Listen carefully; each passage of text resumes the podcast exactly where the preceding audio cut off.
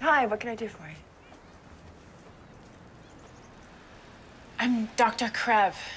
Josephine. Joe.